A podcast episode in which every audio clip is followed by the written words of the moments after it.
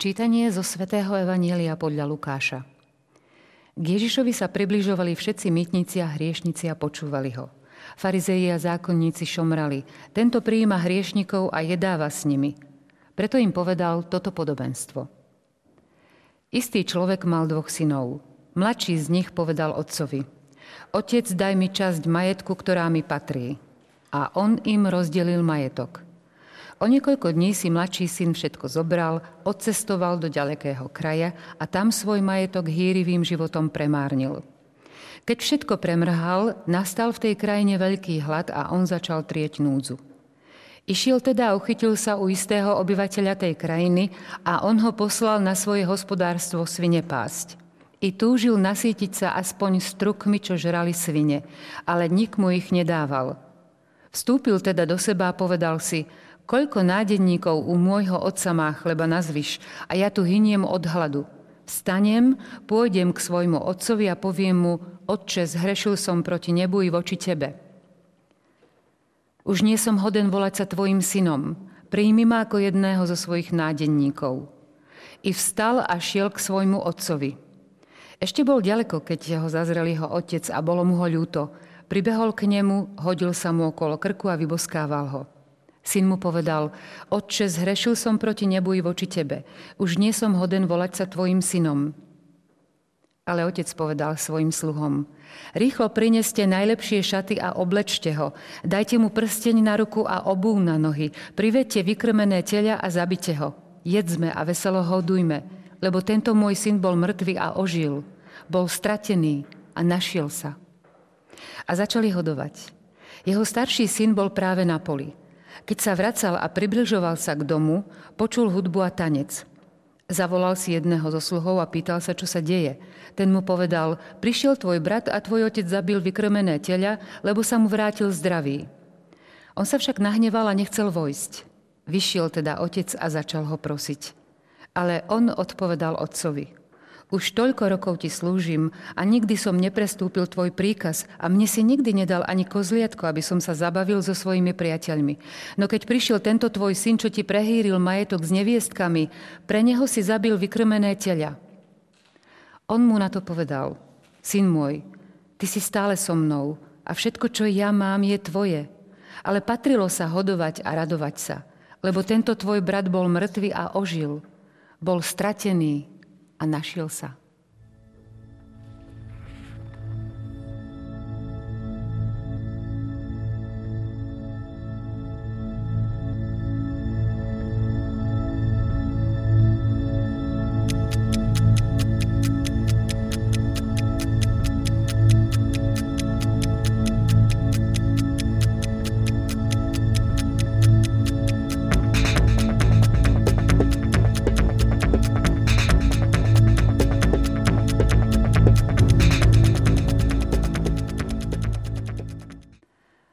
Predošlej relácii sme si vysvetľovali nekonečnú Božiu trpezlivosť.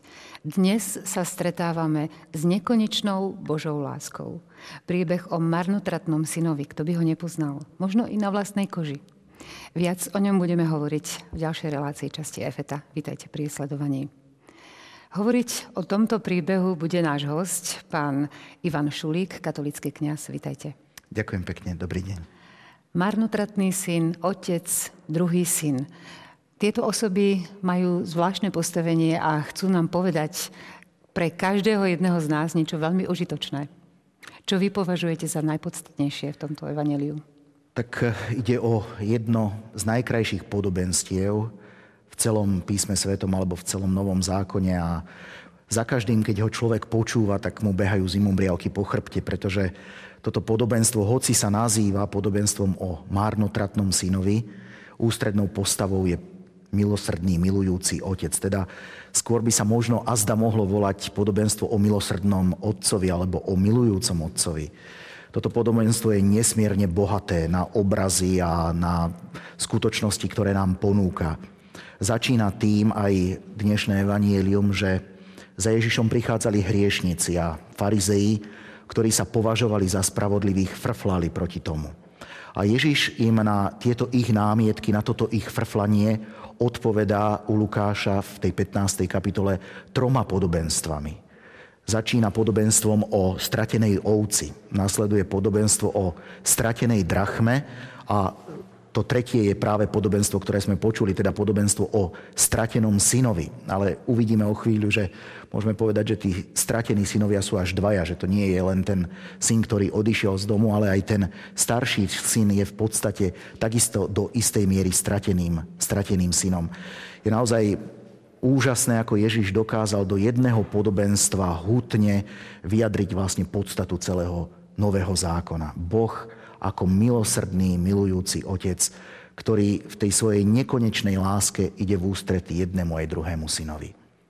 Predsa len v texte e, nastáva zlom u toho syna, ktorý sa rozhodol odísť. E, vstúpil do seba, povedal si, koľko nádeníkov môjho otca má chleba na zvyšiatku, hyniem od hladu. Vstanem, pôjdem k svojmu otcovi a poviem mu, otče, zrešil som proti nebu i voči tebe. To znamená, nastal zlom nastáva zlom, ale ešte tomu zlomu predchádza rozhodnutie tohto mladšieho syna. Rozhodne sa, že odíde z otcovho domu a hovorí otcovi, otče, daj mi tú čiastku, ktorú, ktorá mi náleží. Je zaujímavé, že e, otec musel byť mimoriadne bohatý keď dáva dedictvo aj mladšiemu synovi, pretože u Židov dedil len prvý syn, prvorodený, mal právo na dedictvo. A tu otec dáva aj tomuto mladšiemu určitú čiastku z dedictva. Ten otec opäť vyjadruje e, nesmiernu lásku Boha voči človeku, lebo ktorý otec by sa dnes zachoval tak, ako sa zachoval otec z tohto podobenstva? Keby za ním prišiel syn a povie mu, otec, daj mi to, čo mi náleží a ja idem po svojom. A pritom otec vie, že ten majetok, ktorý mu odovzdáva vlastne tento syn nenávratne stratí. Takže e, otec rešpektuje slobodu tohto syna v tom jeho rozhodnutí a dáva mu e, majetok, ktorý mu patrí alebo ktorý mu chce vo svojej láske dať. Syn odchádza, ako sme počuli, e, potom prehajdákal všetko a dostáva sa práve k tomu bodu zlomu, ktorý ste spomenuli.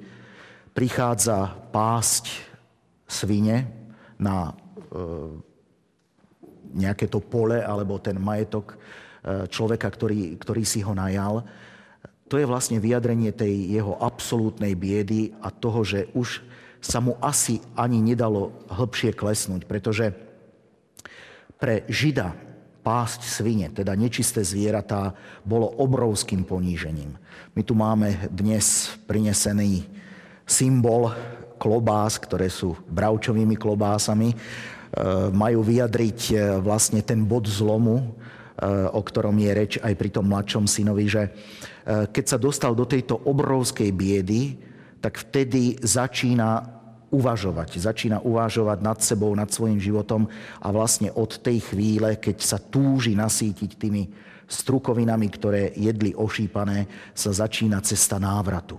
Návratu mladšieho syna k otcovi. Ale čo je naozaj mimoriadne zaujímavé, je, že v tom prvom okamihu ten syn sa nerozhodne vrátiť k otcovi z lásky. Lebo viem, že otec ma miluje, tak idem domov. Dotlačí ho k tomu nevyhnutnosť, má hlad, on sa rozhodne vrátiť iba preto, že nemá čo jesť. A otcovi to stačí.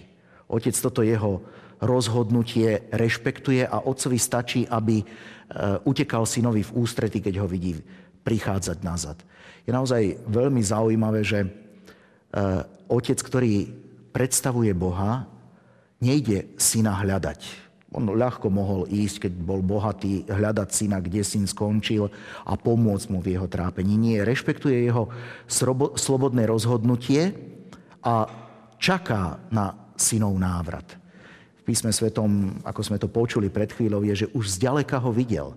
Teda ho chodil vyzerať, či sa ten syn nevracia, ale nečaká, kým k nemu príde, ale beží mu v ústrety. To, v tomto je Boh úžasný, že, že jednoducho nečaká, kým sa človek pred ním nejakým spôsobom pokorí, ani nečaká, kým ho začne e, z lásky odprosovať. Stačí mu prejav e, toho, že človek pociťuje potrebu, potrebu sa k Bohu vrátiť.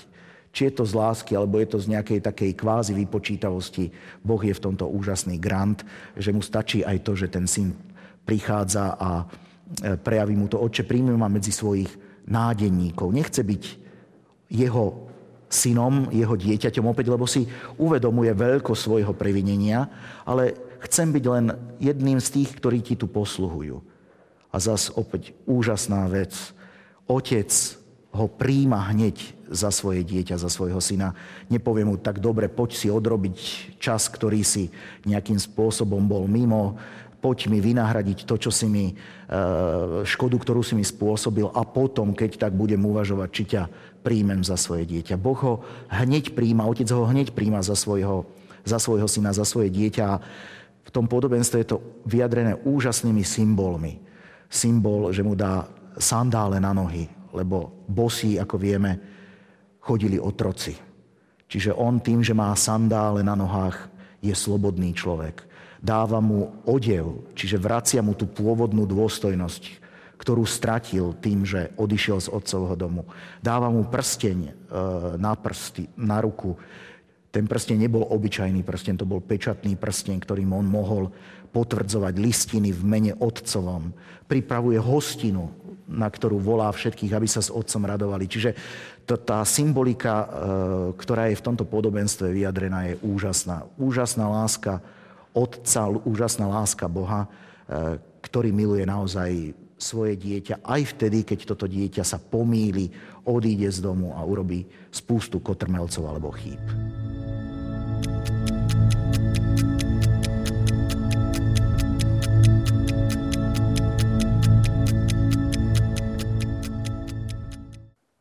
Už toľko rokov ti slúžim a nikdy som neprestúpil tvoj príkaz a mne si nikdy nedal ani kozliatko, aby som sa zabavil so svojimi priateľmi. No keď prišiel tento tvoj syn, čo ti prehýril majetok s neviestkami, pre neho si zabil vykrmené teľa. To je reakcia druhého syna, o ktorom by sme sa teraz mohli porozprávať. Hovorili ste v úvode, že máme tu dvoch stratených synov. V akom zmysle je tento druhý syn stratený? Tak tento druhý syn, starší syn, je stále síce v otcovom dome, ale je stratený v tom slova zmysle, že otca nepovažuje za svojho otca. Ja ti slúžim. Čiže v podstate stojí v tej polohe toho, kto robí pre nejakého svojho pána a nevníma otca ako milujúcu osobu. Nemal odvahu ho poprosiť o kozliatko, o to, aby mu pomohol sa zabaviť s jeho priateľmi je naozaj veľmi, veľmi zaujímavé, že tento otec, ktorý je vznešeným otcom, uteká v ústrety prvému synovi, ale ide v ústrety aj druhému synovi, keď mu prinesú správu, že tento syn nechce vstúpiť do otcovho domu. Čiže vychádza v ústrety, ako Boh ide v ústrety človeku, tak aj tento otec ide v ústrety svojmu synovi, ktorý na prvý pohľad sa môže zdať lepším od toho druhého syna, ale je to naozaj iba na prvý pohľad, lebo ak si všimneme aj e, vyjadrenie, ktoré syn používa, tak hovorí otcovi, tento tvoj syn prehýril ti majetok. Čiže nehovorí tento môj brat.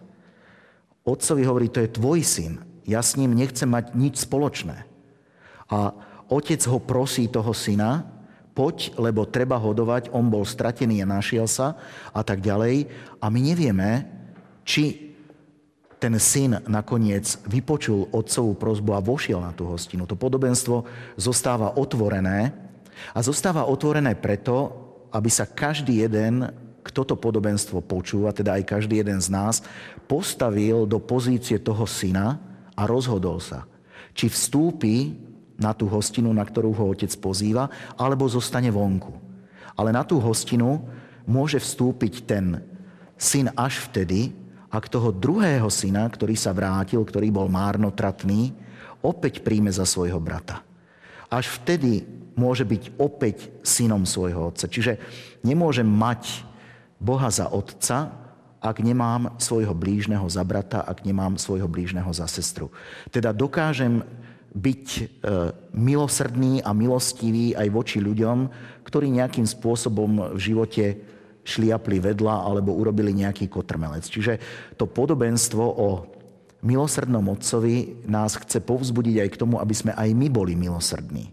Aby sme boli milosrdní k našim bratom a k sestrám, aby sme ich neodsudzovali, ak povedzme odišli z otcovho domu, ak nejakým spôsobom v živote poblúdili, ale aby sme ich prijali opäť za svojich bratov a za svoje sestry aby sme my následne mohli mať Boha za svojho Otca. Je obraz tohto syna aj obrazom, povedzme, vlážneho kresťana alebo formálneho kresťana?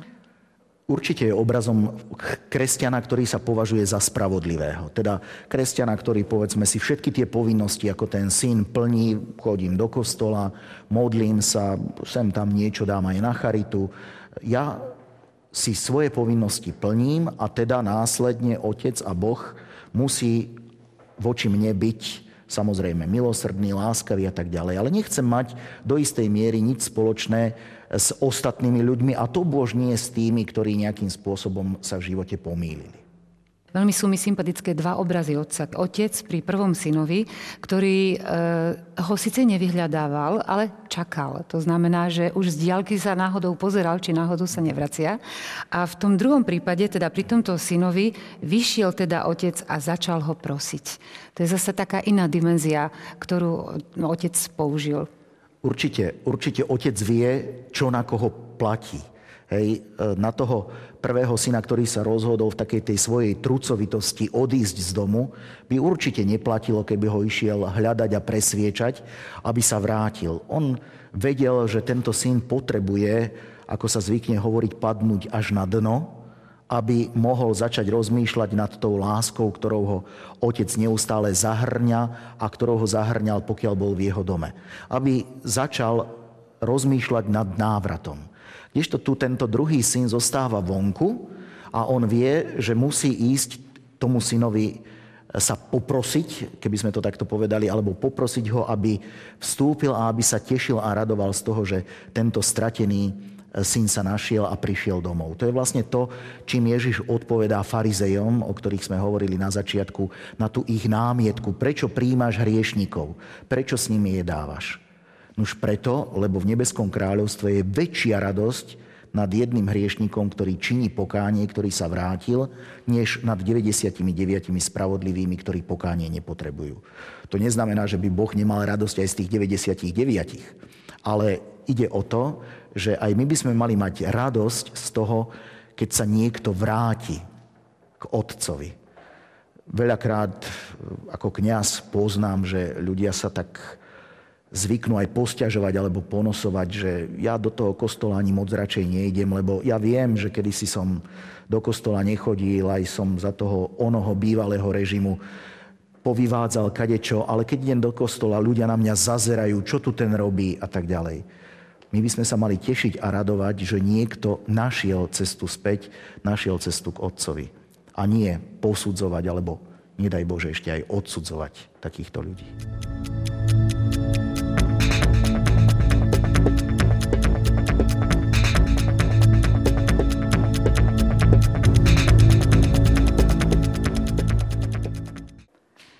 Stratený syn si povedal, vstúpim teda do seba v ďalšej časti vstanem, pôjdem k svojmu otcovi a poviem mu, otče, zhrešil som proti nebu i voči tebe.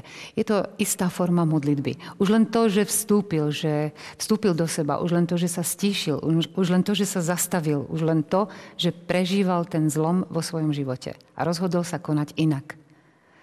Ako je to, je to takmer teda modlitba, by sa dalo povedať. Určite, môže to byť aj symbol modlitby, keď človek vstúpi do seba. My sme hovorili, že zrejme sa ten syn vracal e, kvôli tomu, že mal hlad z nejakej tej nevyhnutnosti, ale samozrejme toto môže byť aj symbol modlitby, keď človek začína viesť dialog e, s Bohom pred sebou samým vo svojom vnútri.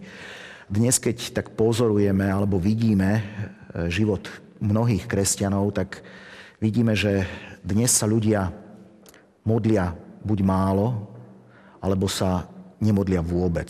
Svojho času urobili prieskum v rímskej diecéze medzi ľuďmi, ktorí sú veriaci a ktorí chodia každú nedeľu na svetú omšu, na bohoslúžbu a prišli k zaujímavému číslu. Len 12% z nich sa pravidelne modlí. To znamená ráno, večer.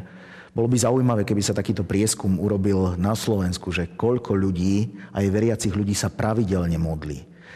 Keď sa dnes e, ľudí pýtame, že prečo sa nemodlia, tak zvyčajne dostaneme dve také odpovede. Jedni hovoria, že sa nemodlia preto, lebo nemajú čas. A druhí hovoria, že sa nemodlia preto, lebo modlitba im nič nedáva. Že je pre nich taká nezáživná, suchopárna, takže na čo sa budem modliť?